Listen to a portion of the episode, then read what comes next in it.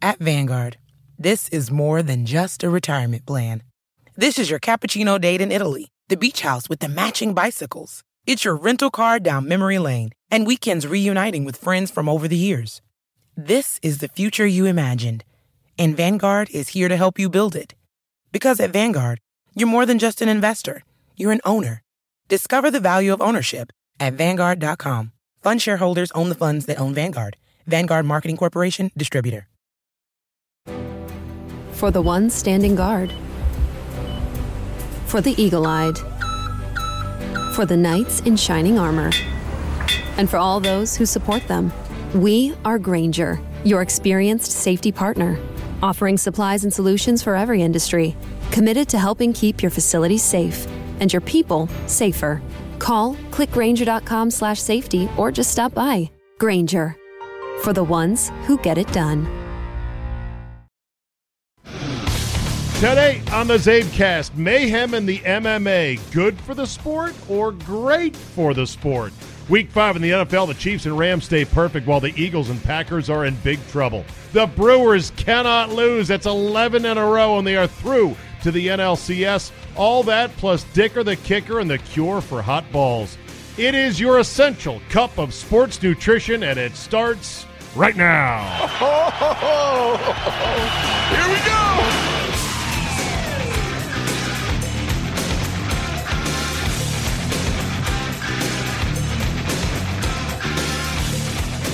Monday, October 8, 2018. Thank you for the download. The Zabecast will be your essential day starter, a 45 minute run through the most interesting and relevant things in sports and beyond.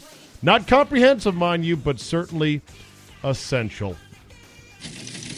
All right, let's start out in the desert where UFC 229 was spectacular. Oh, I know I did not watch it.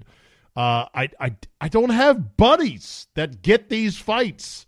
I don't live close enough to anybody to go, you know, gather around and go, let's watch the fights. Although this one would have been a good one to to be a part of. I mean, it it had everything. It had a bloody brawl uh, in one of the undercard fights, Pettis versus Ferguson. They said that round two of that fight was as good as anything you would see.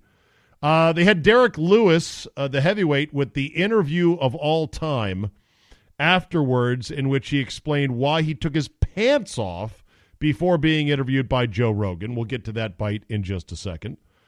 But the main event was something else as Conor McGregor went down, tapped out to Russian, the, the, the Russian bear, Khabib Nurmagomedov. This was a hell of a fight. And then, of course, once McGregor tapped out, that's when the fun really began.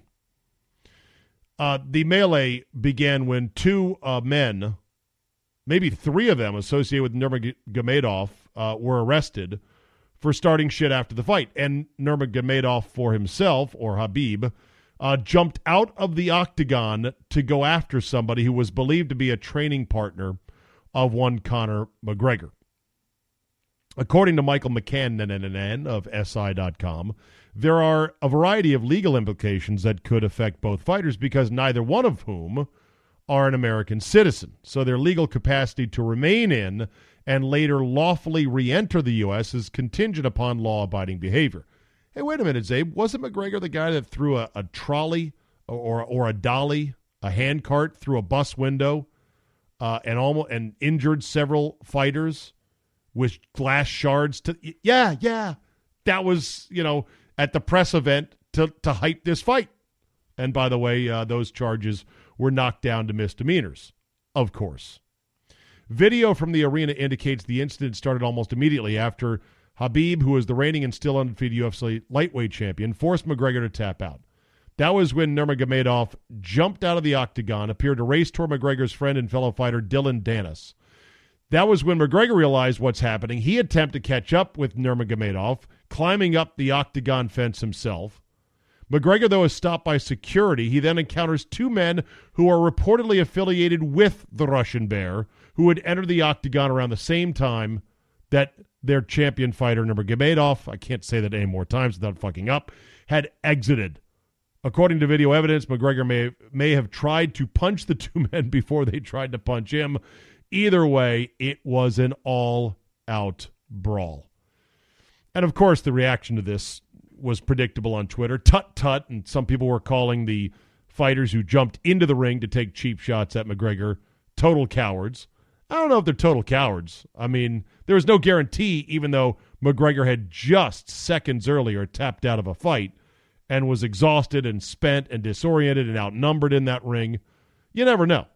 I mean, you're you're taking on uh, uh, an MMA fighter, but okay, whatever. I guess these guys are are trainers or they are fighters themselves. Mike Tyson tweeted at this that the scene was even crazier than how his 1997 fight against Evander Holyfield ended when Tyson bit off part of his ear. I do a Mike Tyson impersonation. I don't have a good one. High pitched voice, you get it, and a lisp. Okay, great. In the presser that followed, Nurmagomedov apologized to the Nevada Athletic Commission and to the city of Las Vegas. He tried to explain his conduct, noting that, hey, McGregor talked so much trash and crossed a line into anti-Russian and anti-Muslim hate speech that it was just spill it spilled over in that moment. He talked about my religion, he talked about my country, he talked about my father. He also talked about the bus incident prior to UFC 223. Uh, McGregor, by the way, would be charged by the New York Police Department with 12 crimes, including two felonies for the incident. He later pleaded not guilty to two misdemeanor disorderly conduct charges, and I guess that was that. Said Nurmagomedov, quote, he broke bus. He almost killed a couple of people. What about this shit? Then McCann goes into a long list of law implications and what could happen. And of course, Dana White said, I, I'm, I can't give you the belt tonight because then all mayhem's going to, you know, even further mayhem is going to break out and I may strip you of the belt and you may not fight again. Blah, blah, blah. You know none of that shit's going to happen. You know what will happen a rematch. You damn Skippy. Afterwards, McGregor tweeted out, Good knock. Looking forward to the rematch. And that's definitely going to happen. I mean, this is the sport as it exists. It is not for the faint of heart, it is not for the high minded or the super moral. Any publicity is great publicity, and hell, I'm leading my podcast on an NFL Monday with it. Yeah, man, I'm pissed off. The Brewers through to the LCS, and the Packers have all kinds of problems, and other good NFL. I'm going to get to it in a second. Jeez. It's only been five minutes, thereabouts. All right, let me get you the soundbite of one Derek Lewis after his bout. Derek Lewis, Derek, why'd you take your pants off? My balls was hot. I understand. I understand.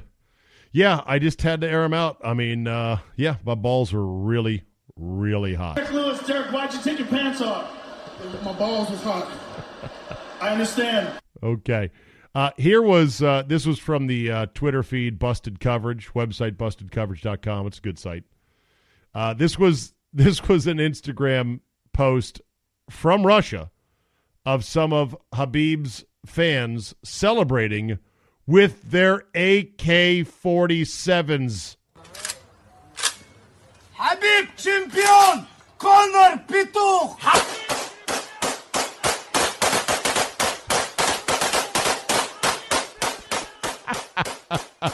you know, just random gunfire into the Russian night. No big deal. And of course, there was a huge table. It looked like they were outside. Huge table uh, in which they were all drinking vodka or something. Lots of drinks on the table. Looked freezing cold. It's Russia, of course.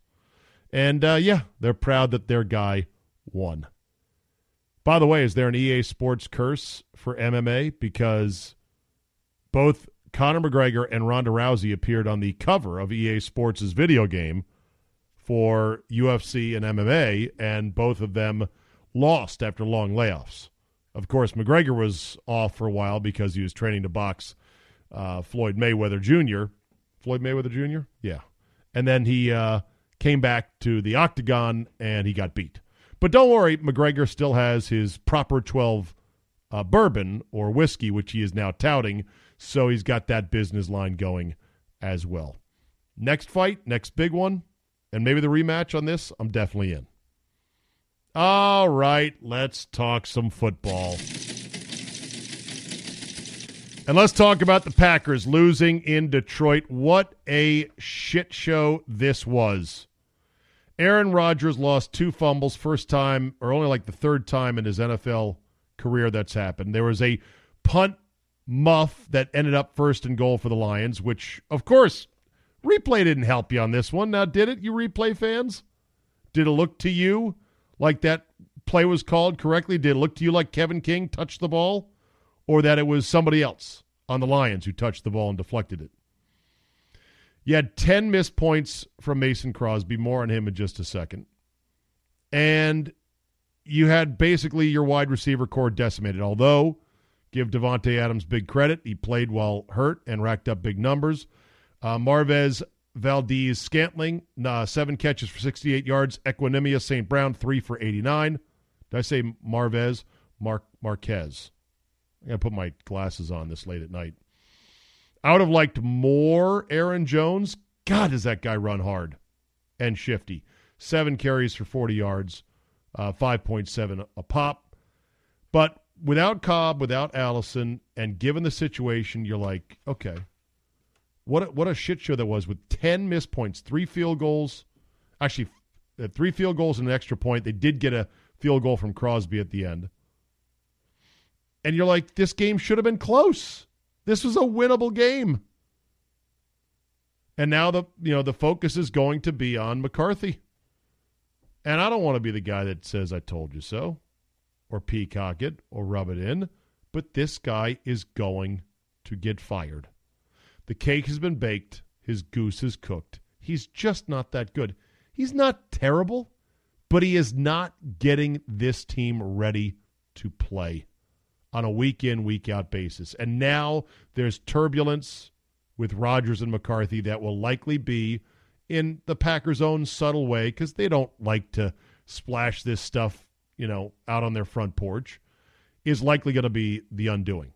Even though CEO Mark Murphy said he's got confidence based on their track record together that the two men will be able to thrive together, uh, it is now out there. It's in the bloodstream. Also, why was McCarthy rolling Crosby out for a 56 yarder on fourth and 15? I know you're down 11, three minutes, 40 seconds to go. It makes sense, I suppose. Well, if he makes this, we're only down seven. We got a lot of time left. He's not going to make it. It's a 56, 56, a 56 yarder. So, should the Packers get a new kicker? Well, normally I'd say, of course. Problem is, there's really nobody good out there. There's several teams that have already blown through not one but two kickers, and they're probably still searching. The Browns are one of those. They cashed out Zane Gonzalez early in the year. They got this kid Greg Joseph who stinks, and they somehow won a game on a Greg Joseph knuckleball. That was one of the ugliest game-winning kicks you've ever seen. The Vikings already cashed out Daniel Carlson, although the Packers may want to give him a call. And I went back and looked two years earlier at just you know some of the worst kickers in the league: Chandler Catanzaro, Blair Walsh, Roberto Aguayo. They're all out of the league right now, far as I can tell. Now, the year by year on Crosby goes like this. First of all, Crosby uh, is making a pretty good paycheck this year, and I got I got to look at Spotrac to see what his numbers are. But he's uh, 34 years old, or as Galdi would say, in his age 34 season, and he had come into the game having hit 10 of 11 field goals. So it's not like he was kicking poorly going into this game. And it's not like he kicked poorly in the game. He just was missing. Last year, uh, he was not good. Uh, Mason Crosby below his career average of 80% at 78.9%. And he was a full eight points off of his 2016 number, which was 86%. Of course, last year he kicked almost, you know, 50% fewer field goal attempts because, as you recall, without Aaron Rodgers, the offense sucked. So you were never in field goal position. Excuse me. Last year he was 15 of 19. Uh, the year before that, 2016, Crosby was 26 or 30. At this point, I would say no, don't cash out Crosby because, I mean, you, you, you need somebody, and I unless he's hurt, although maybe even if he is hurt, I just I don't think you're going to anyone better at this point. I really don't, considering all the bad kickers that are around the league. But back to McCarthy and the uh, coaching of this team. Got a couple of tweets from people saying, uh, first one was, I think we're going to look back on these last couple years and realize this team was never that good. It was just that Aaron Rodgers was that amazing. And when he is not amazing, the team sucks. Lots of work to do. I think that could definitely be the case. This one uh, from another uh, listener. Sorry, but a well coached football team, Zabe, does not fall down by multiple scores early almost every single week. Yeah, I know it's early, and yeah, I know they got time to come back. But why does it always have to be a comeback after falling behind so early? Players aren't doing their job, and neither are the coaches. It's going to be a rough week. But don't forget, he's a highly successful co- football coach, and he is always going to remind you of that. All right, let's go around the league for some other scores and news from the NFL. And the game of the weekend, the most interesting, exciting game had to be the Panthers topping the Giants 33 to 31 on a 63-yard bomb from Graham Gano at the gun or with just seconds left. Wow, wow, wow. That was something else. And of course, the Panthers said, Here, you want the game? Have the game. Throwing the ball way too much when they were leading in the fourth quarter. But okay, whatever. Giants did the same. There's a lot of bad plays back and forth. And of course, Odell Beckham Jr. and his interview with Josina Anderson and Lil Wayne by his side was a big subplot of this particular game. Beckham himself had a little bit of everything in this game, some good, but then some horrible as well. As you look at what happened in this game, you know, Beckham, uh, where did I put this uh, tab? God damn, where's the tab, people? Can't find the tabs when I need them. Uh, oh, I know what I did. I cut and pasted it. Here we go. All right, so let's see. Oh, no, I wrote it down on a piece of paper. See, this is the problem. I've got some script written, I've got some stuff on a piece of paper, and I have some stuff in browser tabs. So let's see. Beckham made a great catch, uh, one handed catch behind him, going up sky high. He botched a punt coverage play in which he tried to block a gunner at the last second, and the ball hit his leg, went for a touchdown. He dropped a fourth down pass that would have been a very key moment in the game, dropped a touchdown pass that was fairly well contested, caught a touchdown pass that was equally well contested, and then, of course, caught a threw a touchdown pass uh, to Saquon Barkley. But bet most of all, you've got Odell Beckham Jr. now teaching other receivers like Sterling Shepard to go ahead and throw tantrums when they are upset, when they're triggered, when they uh, cannot cope with their emotions on the sidelines. Because Shepard decided, oh, well, if he's allowed to throw a fit, I'm allowed to throw a fit. So I'm going to punch the bench. I'm going to grab uh, a garbage can and horse collar it and whatever. The Giants are now one and four, and they are done, done for the year. Oh, I know what you're going to say. Oh, you know, don't write them off just yet. There's a lot of season left. What is the POF on teams that are one and four? Probably pretty damn low. And they're going to be mopping up this Od- Odell Beckham Jr. stuff all week long once the media gets their teeth into it starting early this morning on a Monday. God, is it great. I am so happy for this. You have no idea. So here's the Odell Beckham Jr. I want to play two quotes for you. Uh, the first one is simple, which is okay, what is the problem, Odell Beckham Jr.? What is holding you back? I just haven't been in the situation. I haven't been in the place where I feel like I can really go out and do everything that I'm capable of doing. It, I don't get 20 targets like some other receivers. so know? is it the offense? Is it the scheme? When you talk about you're not put in a everything situation? at the moment, it's just everything. It's just everything. And, and not to say that it's not going to work, but at the moment, uh, I feel like I work entirely way too hard. Isn't that what you want to hear from a guy you just backed up the truck to pay him a ton of money? I feel like I work entirely too hard. Okay? Let's ask about whether or not you feel happy here in New York City. Would you be honest? Are you truly happy in New York? it's a tough question. Um, obviously, you know, I love I love seeing the sunshine all the time. I love being in LA. I just like that atmosphere. But this is where I'm at. This is where I'll be at. I remember before games, I used to get butterflies, or like good butterflies. Like I was mm-hmm. Anxious, and now when I step on the field, like it's something completely different. Mm-hmm. It's not butterflies. Like it's like I want to be here. Like I'm. I've been waiting. I've been waiting to get here this whole time. I feel like a cage animal who gets this. This is my 60 minutes of playtime. I can play with other people. We can play nice, or we don't have to play nice. But like I get to play and mm-hmm. I get to do all this. This is my this is my time to be out the cage. If somebody's messing with me during my time to be out the cage, like mm-hmm. it's gonna be a problem. What on earth does that even mean? Did, did you understand any of that other than him hesitating to say, Are you happy in New York? He, the answer should be, Of course I am. I just got paid. We've got Saquon Barkley.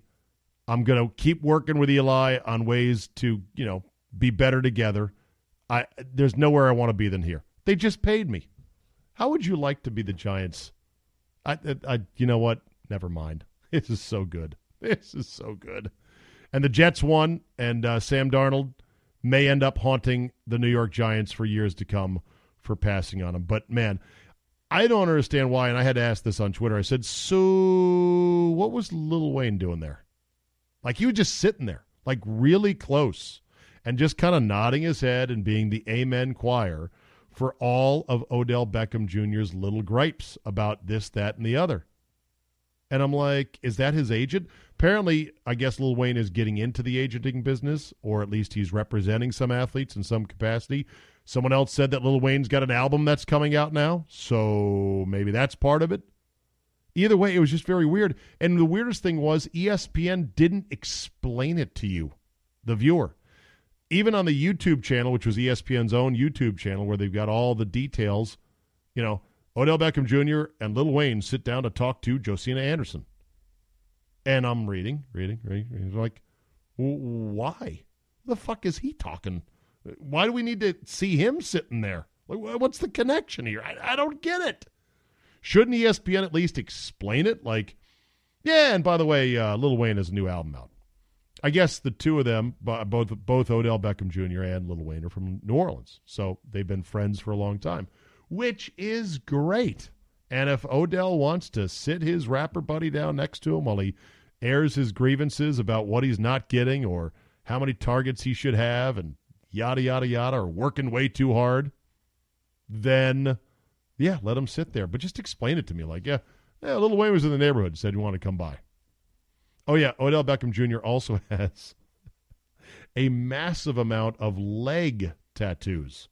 Like, I had never known this until I saw him in this interview. He was sitting down and he had shorts on. And I'm like, looking, I'm squinting, going, holy shit, look at all that. So, New York Giants, you keep doing what you do best, which is everything wrong when it comes to building a team. All hail the New York Giants! New York Giants! All right, some other games uh, from the weekend. Uh, Bills edge the Titans 13 to 12. Your final there. The Bills are the most maddening team in the league. You're like, do they suck or are they kind of competent? Who knows? Uh, there was a play in this game in which Jerry Hughes had a sack on Marcus Mariota and let him go. I believe, although I may be wrong, I believe this is the second time in Mariota's career in which a guy has had him wrapped up and let him go. A catch and release. This happened a couple years ago. I think I'm pretty sure it was Mariota. I'm pretty I know it was a Titans game. I can't remember exactly who it was. But it's of course about the rules. Said Hughes after the game, I made an inside move. I'm underneath the quarterback at that point. When I go to wrap him up, when I go to wrap him up, I'm naturally low, so I'm naturally underneath you. If I pick him up and finish him, it's a 15 yard penalty and they might score a touchdown on the drive. It's a tough situation to be in. I'm very thankful our secondary played lights out all day and got us off the field. Yes, Mariota scrambled away from the catch and release and threw a ball downfield that ended up in the end zone, was almost caught for a touchdown. Afterward, Hughes, sa- afterward, Hughes said he asked the official what could have been done. Quote, I spoke to the white hat and he told me just to wrap up and drive him backwards and they'll blow the whistle and mark his forward progress. Now I know for the future. I found myself in a very vulnerable position. And what do you do? Do you just finish the tackle or hold on to him? Now I know. I'm going to just take a deep breath here so as to not fucking vomit thinking about this. Quote, I found myself in a very vulnerable position. I didn't know what to do. I had the other team's quarterback wrapped up. I wanted to sack him, but I knew that might hurt him. And by the way, I'm not mocking Jerry Hughes. I mean, Jerry Hughes probably made the percentage play. It was probably smart to do that. And Jerry Hughes might get fined if he tackles Mariota too hard. It's one thing to get a penalty that costs your team potentially a touchdown or potentially the game. Having the league steal money out of your pocket, even worse. And don't say it couldn't or wouldn't or didn't ever happen because Chiefs running back Kareem Hunt, it was announced on Friday, was fined $26,739 for unnecessary roughness, stemming from what the NFL's head of referees, Alberto Riveron, said was illegal lowering of the helmet against the Broncos.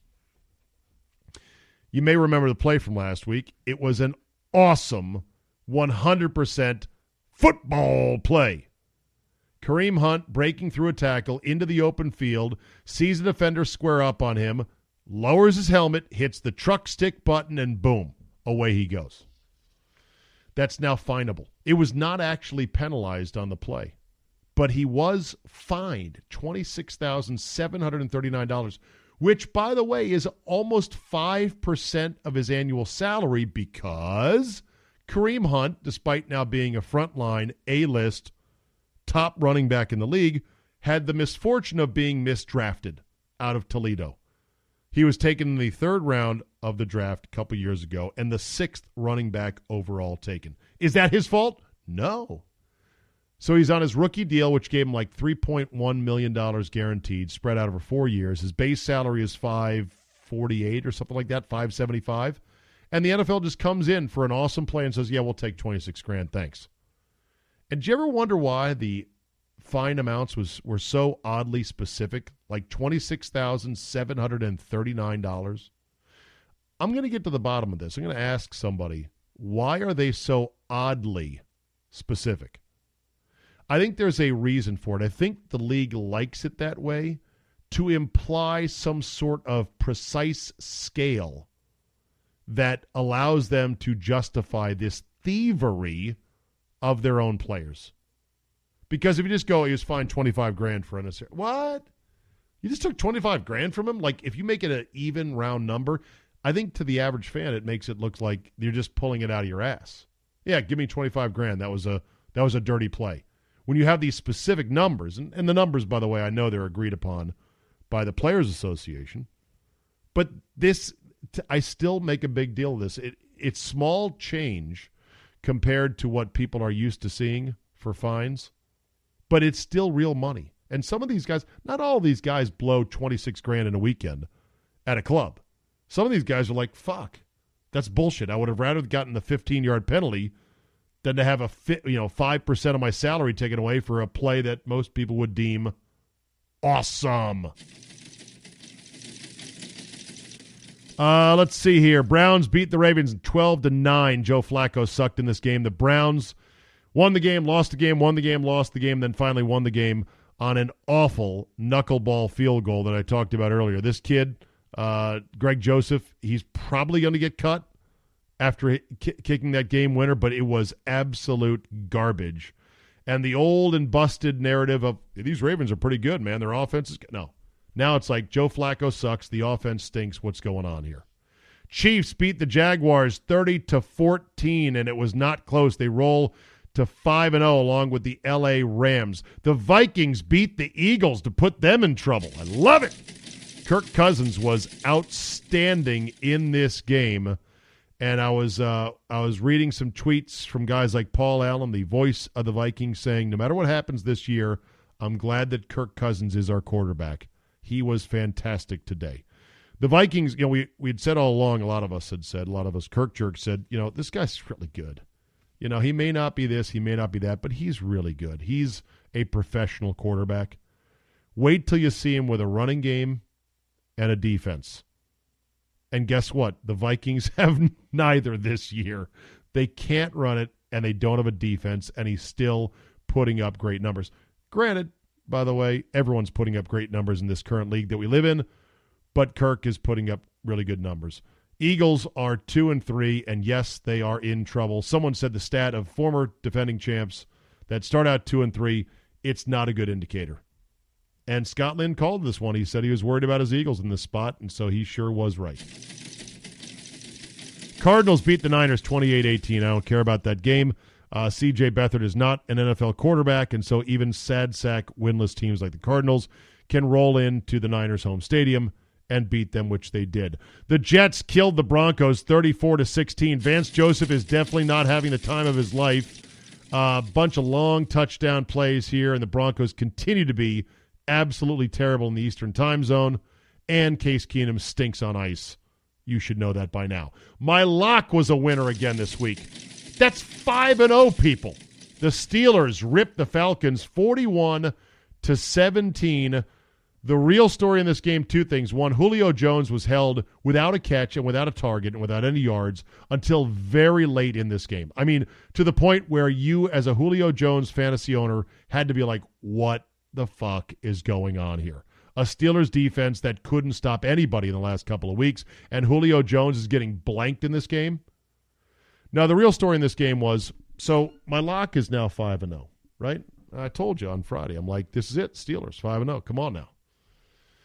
I go to Charlestown Raceway and Casino, Charlestown Hollywood Casino in Charlestown, West Virginia, with my boy One Account Rhodesy on Saturday night, just because we're losers that are married with kids, and you know we're like, yeah, it's 25 minutes away. Let's go and have some wings, watch some games, bet on some sports at the new sports book, maybe play some blackjack. He did, I didn't, and so we go there, and I'm ready to bet the Steelers for a hundred bucks, but the line was minus three, which I was fine with, but the payout odds were minus 120, not minus 110. Now, you might go, what does that mean? I don't understand the difference. Standard payout VIG, or the 10% juice the house takes, is you bet a team either with the points or, you know, laying the points, and the number is minus 110. You have to wager $110 to win 100. The 10% is what the casino gets on your losses uh, as their commission. They're vigorish. The vigorish, the vig, the juice. It's how they stay in business. They win either way, basically. Not not either way, but they they win plenty. Sometimes they move the odds. They don't move the point spread. Sometimes they will weight what you lay. And so I'm sitting there staring at it. It was only one of two games, I think, in which the uh, payout was minus 120 instead of minus 110 and it just fucking bothered me. Somehow Mr. X's uh, voice rang out in my head. Don't do that. Come on, you're a sucker. Pick another game. Why would you lay 20% vigorish on a single game just because it's a point spread that the casino doesn't want to move, but they want to wait the payout? So I didn't bet the side, I bet the total. The total is 58, and oh, look at that 41 17 your final thanks to a Steeler fumble recovery that was uh, kept in bounds in the end zone by like one inch. And I'm like, yes. And there was still like three minutes to go. And I'm like, yeah, maybe the Steelers up comfortably now, give up an easy, cheap touchdown, and I'll I'll win that bet. Eh, it's a push. Get my money back. Speaking of money, so the 50 bucks was on that total. The other 50 bucks was on the Bengals. Minus the six, I played it because Scott Lynn, who's normally good on his locks, said the Bengals were a lock. Well, the Bengals were getting their asses handed to them, 17 to nothing, and I'm thinking this one is never coming home. And then in the fourth quarter, the Bengals get not one, but two DFTDs off of lineman deflected helmet shots, and they win by 10, 27 to 17. That's the classic case of wrong side, wrong side, wrong side, wrong side, right side winner. Had it all along. Chargers beat the Raiders 26 to 10. I did not see much of that game. I was entertaining guests in the four o'clock window and also trying to keep an eye on the Brewers, who we'll get to in just a second. The Rams beat the Seahawks 33 to 31. Oh, this upset was looking really good. I said Seahawks straight up upset, but take them plus the seven. At least my plus seven came home. That was my second favorite pick of the week. And the Rams moved to 5 and 0 uh, as they are the favorites in the NFC along with the Chiefs and the AFC uh, at this point being both 5 and 0 to make it to the Super Bowl. And the Texans beat the Cowboys 19 to 16 in overtime with uh, you know less than 2 minutes to go on a field goal. Uh, there was multiple goal line stands by the Dallas Cowboys in this game. A lot of bitching about play calling on both sides of the ball, both both with the Texans and the Cowboys. And it looks like uh, it looks like Deshaun Watson is slowly getting better. DeAndre Hopkins had a massive game, and he is just a bad ass mofo. Which brings us to Saints Redskins tonight, Monday Night Football. It's Saints minus six and a half, I believe. Hard to believe my Redskins will win tonight. I think they got a chance, though. I really do. And even though Peterson's going to play, it looks like he was cleared Sunday, and it looks like uh, Josh Norman will play, although he has not been playing well as of late. It doesn't look like Josh Doctson will play. And this is a larger discussion that we're going to have to have as Redskin fans, you and me, for my Redskin fan listeners, after this game is over, assuming that Josh Doctson does not play in week five of an NFL season in which he was coming off a bye week. And somehow he managed to get hurt. All right, a couple more thoughts on bad calls. Do I have time here? Yeah, it's getting a little bit late. The horseshit calls in the NFL are getting so hard to tolerate from week to week, but we tolerate them anyway because the NFL continues to be a wild ride, a spectacle like nothing else. And what are we going to do on Sundays? Not watch the NFL? No, it's not going to happen. For those of you who email me and say, I did it, walked away years ago, don't miss it. Good for you. I can't do that. I won't do that. So here's what I'm thinking. There's a couple uh, couple of plays. The Giants got called for a roughness penalty in which a DB closed on the ball, had his hands on the ball to break up a pass attempt, but it looked like a missile shot, and so they got called for it. Totally brutal. The Falcons got a gift call when a Steeler lineman dove at the leg of Matt Ryan and just glanced him, basically glanced his ankle. Didn't even hit him that hard. And Matt Ryan kind of stumbled and took one knee, and they're like, flag. And it just went on and on and on. I mentioned the uh, you know call with uh, Jerry Hughes letting go Marcus Mariota. How do we cope with these things? I mean, the league I think loves it. The TV ratings are sadly up. All these scores are. I mean, the passing numbers are through the roof in the NFL this year, predictably so. Now, maybe with the weather turning, that will come back into shape, but uh, the new rules are clearly having an effect. I don't know what to do. I guess I just have to swallow hard and deal with it because every game has several really bad calls or replays that are not correct. Like I'm firmly in the camp that replay did not correctly overturn the muffed fumble in the Packer game. But what do I know, right? These are these are things that are just going to happen. The NFL is more chance now than ever. It has more stupid than ever. But there's no way I'm going to be able to quit the NFL. One last thing on stupid. So Pinktober is gone. Welcome to multicolor Tober. The NFL moved away from the pinkification of October, and instead their crucial catch campaign is uh, a rainbow of colors to signify all of the cancer colors and all of the cancer ribbons. Can I groan any louder on this? Right. My friend, or at least I thought he was my friend, Paul Lucas over at Uniwatch, great website, in, uh, a, a guy who loves the details and nuances of uniforms as much, if not more, than anybody. Hell, he created a website just for it. I tweeted out after somebody, you know, talked about this being multicolor tober, I tweeted out, I responded by saying, it's everything exclusivity. It's everything exclusivity. Look, it's the rainbow of everything. And Paul tweeted back, you know it's for cancer research, don't you? with that unmistakable tut tutting tone that you can hear coming right through the Twitter feed. Tut tut tut tut. And I'm like, okay, I am for cancer research, but I am against these butt ass ugly patches. No, no, no, no, no. Plus, I'm just not so sure about the concept anymore. It, at least when you were pandering to female fans with your pinkification of October and breast cancer, sure, it was at the exclusion of all these other cancers, many of which are even more horrible and and uh, hideous than breast cancer. Of course, I'm against all cancer. Let me just say that right out of the gate. So they got away from the pandering, but now it's like, so what's the message? Hey, man, watch out for cancer. Okay, got it. So what should I be doing? Getting checkups. All right, I'll do that then. With who?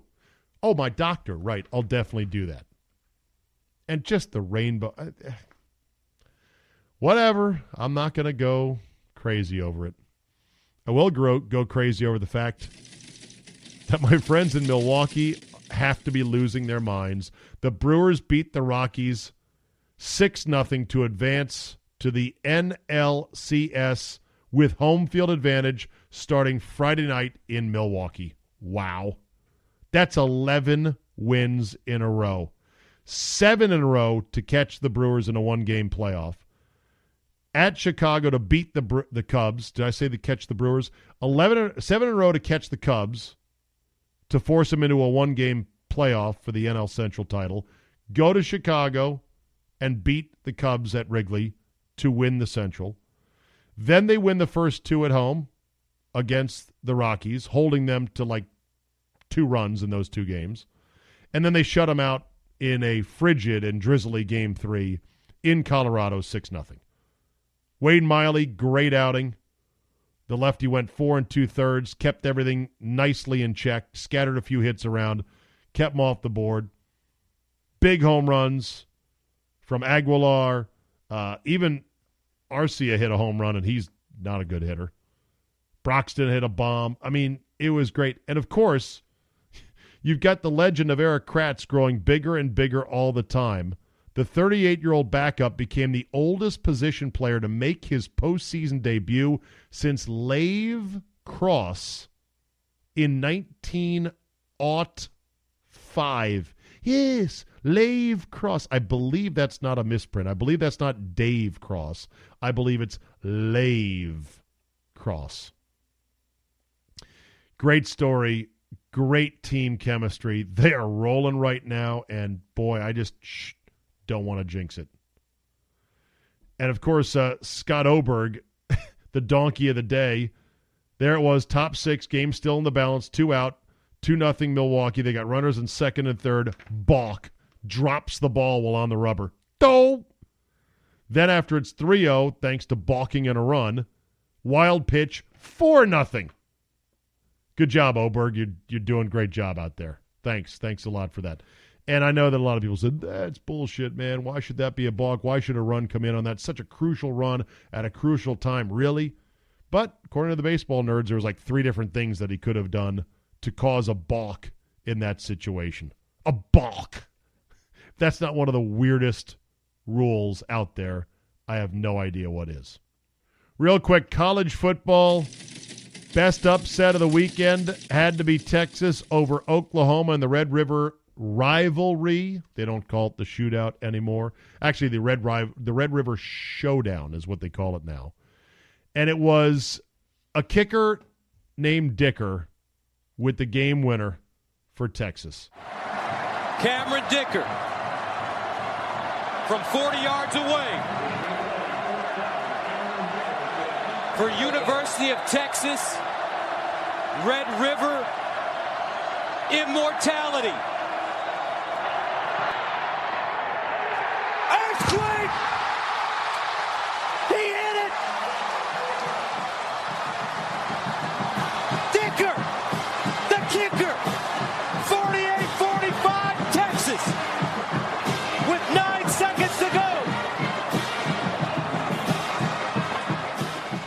Dicker the kicker as Gus Johnson went crazy on that one. Um, Cam Dicker is his name. 40 yard field goal, nailed it. He's a good looking kid, and they caught him in a moment in which he kind of cocks his head on the sideline. I saw this gif. He's like, hey, what's up, man? I'm the kicker. My name is Dicker. You want to meet after the game? Because I'm about to win this bitch for Texas. By the way, it was not the biggest upset of the weekend. LSU got upset by going down to the swamp on a day in which they unveiled a special Tim Tebow jersey retirement and a sign up in the upper reaches of that stadium, which obviously got a huge pop from the crowd. A lot of people had LSU on upset alert. A lot of people saw that one coming. Some people thought that Notre Dame was on upset alert going to Lane Stadium in Virginia Tech at night. Uh, a very tough place to play. Enter Sandman. Nope. Pretty much destroyed Virginia Tech in that one. Big flop for Virginia Tech. Biggest upset of the day. And this was a dagger. I found out about this in a funny way. I'm there at the bar eating wings with my boy one account at Hollywood Casino, and a guy sits down next to us. He's got a purple shirt on. I turned to my left, and I thought it, at first he was an LSU fan. And I quickly saw that he was a JMU shirt, you know, and it had the Duke's Bulldog logo on it. I go, "Oh man, I thought for a second you were an LSU fan. Would have been a would have been a bad day for you guys." And he goes, "Oh no, it was a bad day." And I go, "Why?" He said, "We lost to Elon today." And I'm like, "Elon?" The highly ranked FCS program that is James Madison, in fact, number 2 ranked FCS program or 1 double A as I call them, as you call them, as everyone's called them for years. Um yes, they lost to Elon who was a 37 and a half point underdog. 27-24 was your final. Davis Cheek hit Avery Jones with a minute 17 remaining.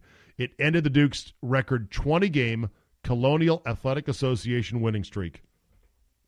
It was, according to VegasInsider.com, uh, the largest upset point spread wise of this college football season, even bigger than Old Dominion stunning Virginia Tech as a 28.5 point underdog. And the Phoenix's win, that's Elon, was the third biggest Vegas point spread upset ever. The biggest one occurred last year. Howard defeated UNLV in football 43 40 as a 45 and a half point underdog. And in 2007, Stanford beat USC 24 23 with, I'm pretty sure, a young Jim Harbaugh as coach over Pete Carroll. They won 24 23 in 2007 when entering as a 40 and a half point underdog. That's amazing. I, I knew that Harbaugh took over that Stanford program at Loeb. I had no idea they would be a 40 point. That's a that's a conference game. Or as they would say in the Big Lebowski, that's a league game, Smokey. 40 and a half points and Stanford beat USC 24 to 23. So, sorry to all my JMU friends for a dagger of a loss this weekend. Not as bad as David Price, though. He now drops to 0 10 in the postseason, and the Boston Red Sox have David Price on their books for the following years 31, or the following amounts 31 mil, 32 mil, 32 mil, 32 mil, each of the next four years. He's got a player option on each remaining year. I don't think he's going to opt out of his deal. David Price in the postseason continues to, as Homer Simpson once said in The Simpsons, suck the biggest suck that ever sucked a suck. All right, that'll do it for me. God, it's 1.15 in the morning. I know I've left a lot of stuff from the weekend on the table. Didn't get to it. I will tomorrow, I promise.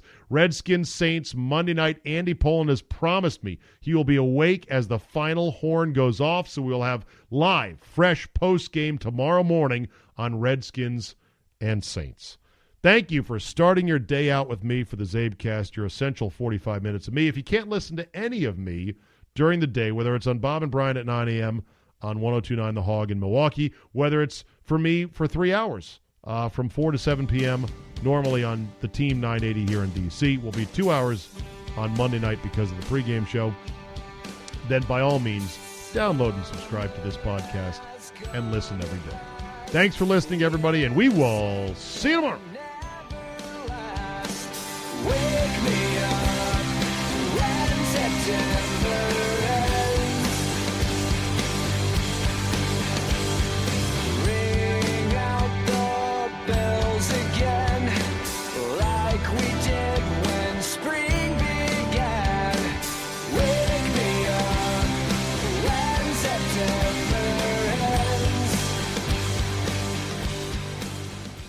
Glenfiddich's Richest 25 campaign aims to challenge the historically unitary and largely misinterpreted vision of wealth and what it means to live a life of riches that is commonly displayed in culture.